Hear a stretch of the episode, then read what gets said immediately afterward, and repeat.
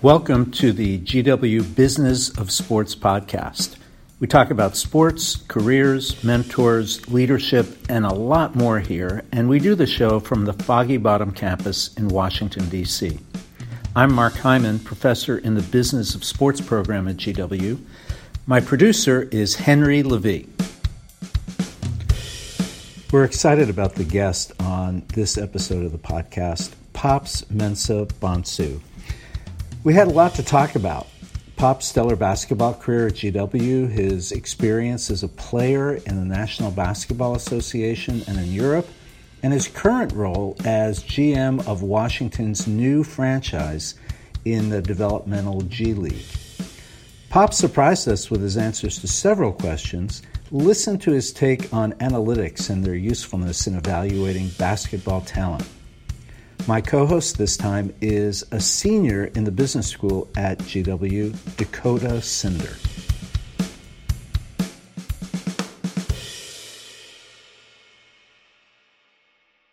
So, Pops, thanks for being on the podcast, and thanks for coming back to G W. Always happy to see you here. Thank you for having me. It's always a pleasure to be back on campus. I'd like to ask you about um, game day as a G M as compared to game day as a player? Uh, that's, a, that's a great question because I struggle with it because I still approach game day as a G M like I would as a player. Um, I'm used to waking up in the morning and, you know, getting a light breakfast in and going to shoot around and, you know, going through the motions in regards to the practice before um, we played and going home and taking a pregame nap. Take a pregame nap. Um, come back to the arena and prepare for the game. Now, as a G M, the first few games, I was doing the exact same thing.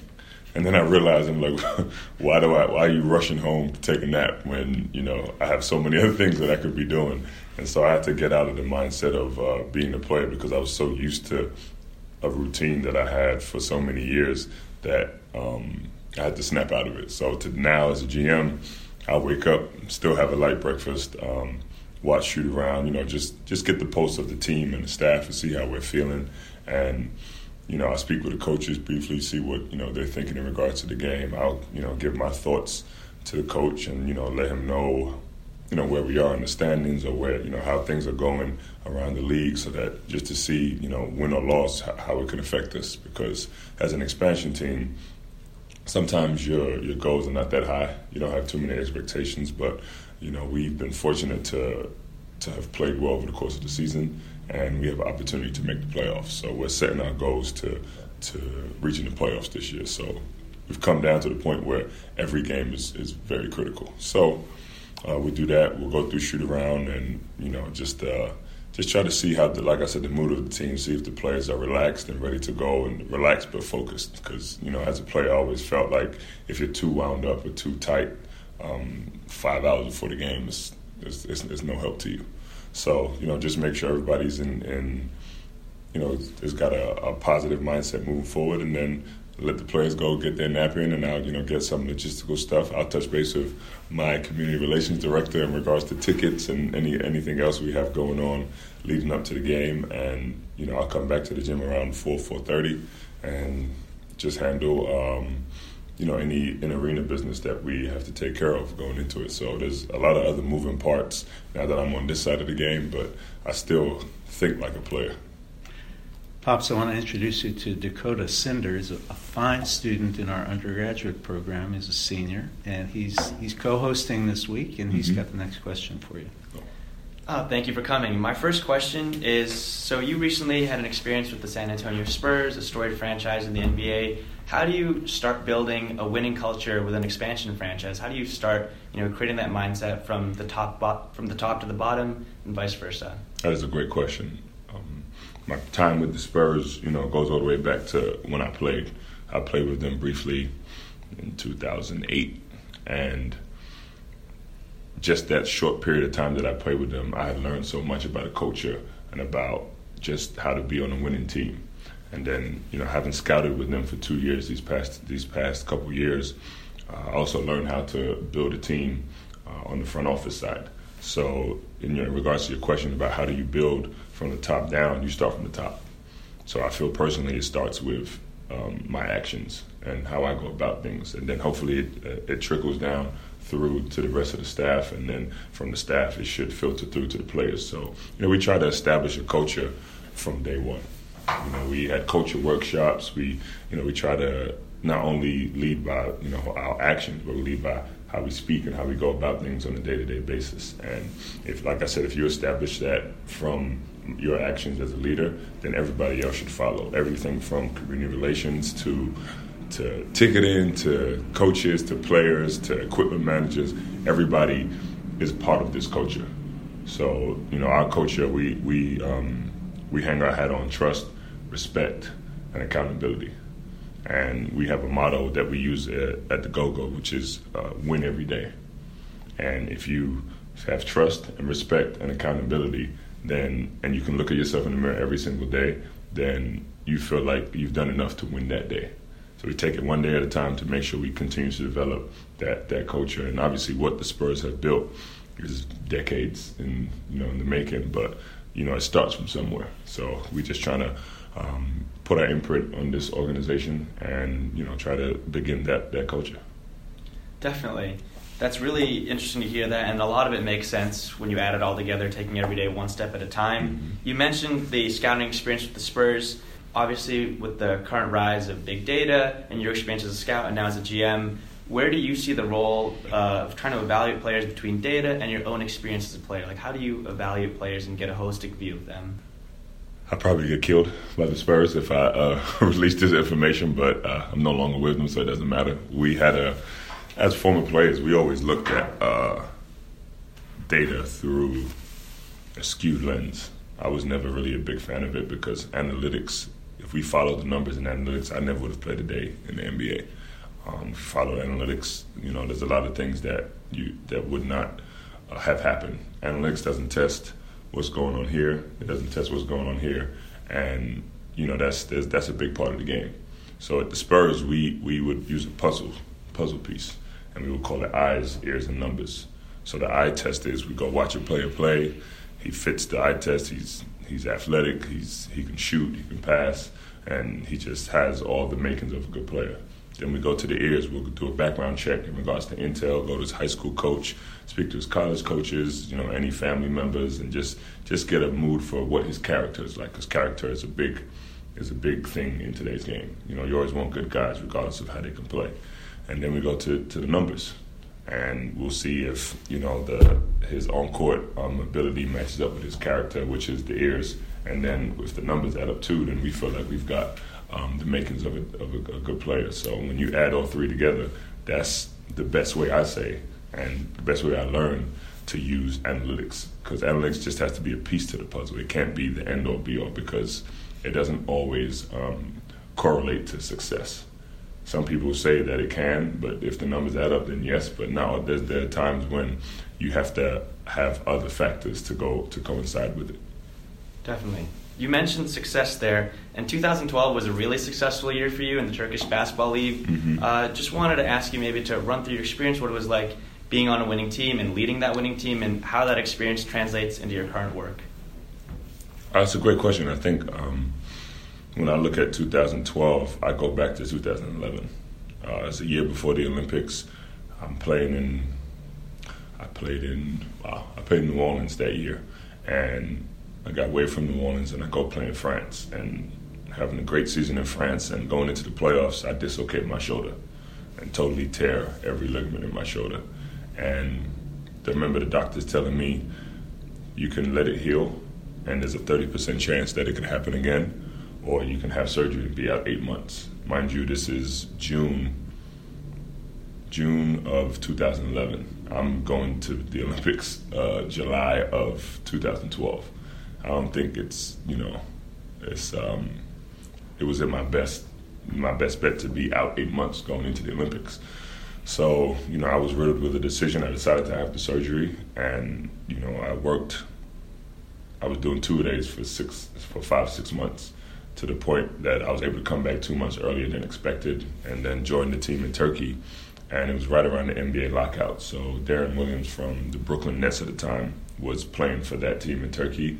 And when the lockout ended, I joined the team. And you know, I think, you know, it was it was like a perfect storm. Everything was just happening right for us that year. We were we won all three championships in Turkey, which, you know, is a rarity in, in basketball overseas. And I was the M V P of two of those leagues. And like I, I went into to the Olympics playing some of my best basketball, and you know, I couldn't ask for anything, you know, more than that going into, you know, probably the biggest moment of my career, especially in my hometown. So, you know, that experience, when people ask me, is, is probably a highlight, not only in my career, but in my life to um, to date. So I definitely um, can look back at what happened in twenty eleven and just to be able to persevere to get to, you know, being in the best shape of my life going into the Olympics is, is a, um, something that definitely stands out to me.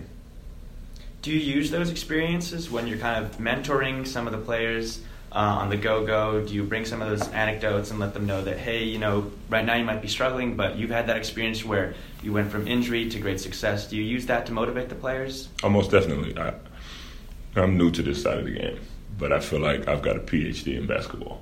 I've I've experienced pretty much any and everything on this side of the game. I've had success in the N B A. I've been cut from the N B A. I've had success in Europe. I've played on bad teams in Europe.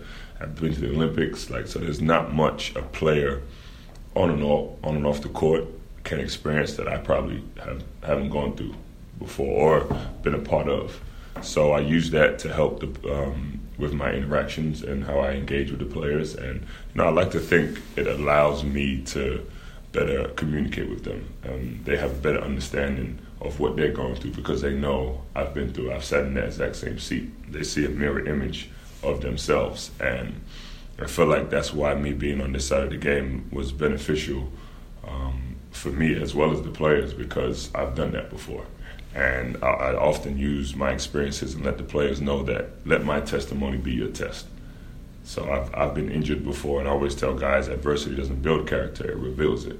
So, you know, when, when guys are down and they're, you know, they're not really feeling great at that moment in time, I always, you know, revert back to, you know, what I went through in my career and some of the, how I responded to um, adversity. And, you know, hopefully I like to think it, it helps the players. And um, it's just all about using your experience, and that's what I try to do the most to, to get by. Pops, you're kind of basketball royalty at G W, I would say. Uh, you would say. I, I appreciate that. Thank well, you. I, I think it's true. Mm-hmm. And, and, of course, the team played in two N C double A tournaments while you were here. How, how has your experience at G W followed you through your career? Oh, it molded me as a man and as a player. I came into G W, you know, a raw basketball player who, you know, ran track and played soccer his whole life, and you know, had opportunities to probably go to bigger and more, bigger and better schools, I would say at the time. You know, I came to G W, we were dubbed the worst team in the Atlantic ten Conference when I got there. And when I left as a senior, we were the number five team in the country. So in that four-year period, that that transformation um, changed the history of G W basketball. It changed, you know, the character and the mindset of some young men while we were there too, and I was part of it. So I, I often use my experience at G W to, and I take it with, I, take, I took it with me through my playing career. I took it, I use it now as an executive, and because I saw what, what success and failure was both like, and how you could respond to it, and how, how what the makeups of a good team was.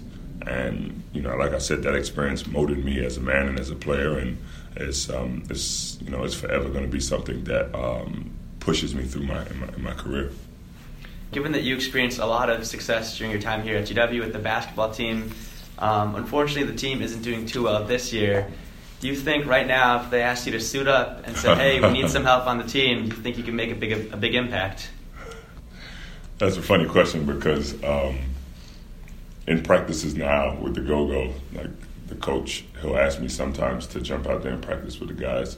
And obviously I'm not the same player I was, but, you know, I still try to keep in basketball shape and, and help the team out as much as I can. But, uh, you know, these guys are young. Some of these guys were, were, weren't even born when, when you know, in year two thousand. So they're, as far as them running up and down the court, if we could play a half-court game, I think I could help. But other than that, no, not, not, I'm not keeping up with these guys anymore. But I, I would say just my experience just my experience of what I went through. You know, at my, my freshman year, I think we went twelve and eighteen, and pretty similar to what they're going through right now. And I think after they lost the first game against Stony Brook, and they had the big lead, and you know, you know, lost the lead and lost in overtime. I just happened to be on campus um, speaking with the coach, and he was like, "Hey, all the guys in the locker room, can you come in there and speak with them?" I was like, "Most definitely," because I felt like it needed to happen, and I felt like my experience, you know, like Mark said, how do I use my experience? My experience was exactly what they were going through. I had been through that as a freshman. We would, you know, we weren't we weren't very good. We were still trying to find our way. At one point, we were starting four freshmen, three or four freshmen on a team, and in a league that had, you know, two or three teams in the top twenty-five. And I was two hundred pounds at the time and just getting thrown around by some of these these these guys. And we learned by trial by fire. And I told these and I told these guys, take this experience and. And don't forget what you're going through at this moment in time. When you lose, never lose the lesson. So I know it's difficult, and hopefully it's not going on deaf ears at this moment in time, but learn from this experience, learn from these losses, learn from, from failure, because that's the only way you can succeed, is if you fail at some point. Nobody, you, anybody that's never failed before hasn't tried. So, you know, I feel like they, they don't have any seniors on the team.